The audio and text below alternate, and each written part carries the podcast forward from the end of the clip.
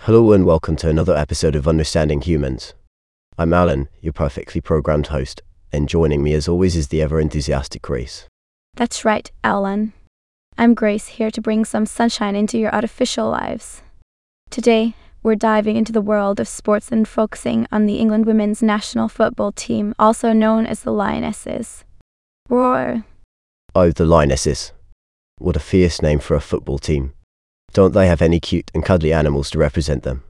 Oh, Alan, they're not going for cute and cuddly here. They're going for strong and powerful. The Lionesses have been kicking butt on the field since their first international match in 1972 against Scotland. So they played football before virtual reality even existed. Impressive. Very funny, Alan. But you know what's even more impressive? The fact that England has qualified for the FIFA Women's World Cup six times. Talk about consistency. Yes, Grace, consistency in reaching the quarterfinals in 1995, 2007, and 2011. They even finished third in 2015 and fourth in 2019. But wait, hold your excitement because in 2023 they reached the final for the first time ever. Well, that's a huge achievement. I'm so proud of the Lionesses. And you know what, Alan? Since 2019, England has been able to qualify an Olympic team on behalf of Great Britain. That's a big responsibility. Oh, yes, the burden of representing multiple nations. Quite the diplomatic feat. But hey, it's not all about the serious stuff. Did you hear about the recent news article suggesting an extra bank holiday if the England women's national football team wins the Women's World Cup? An extra bank holiday.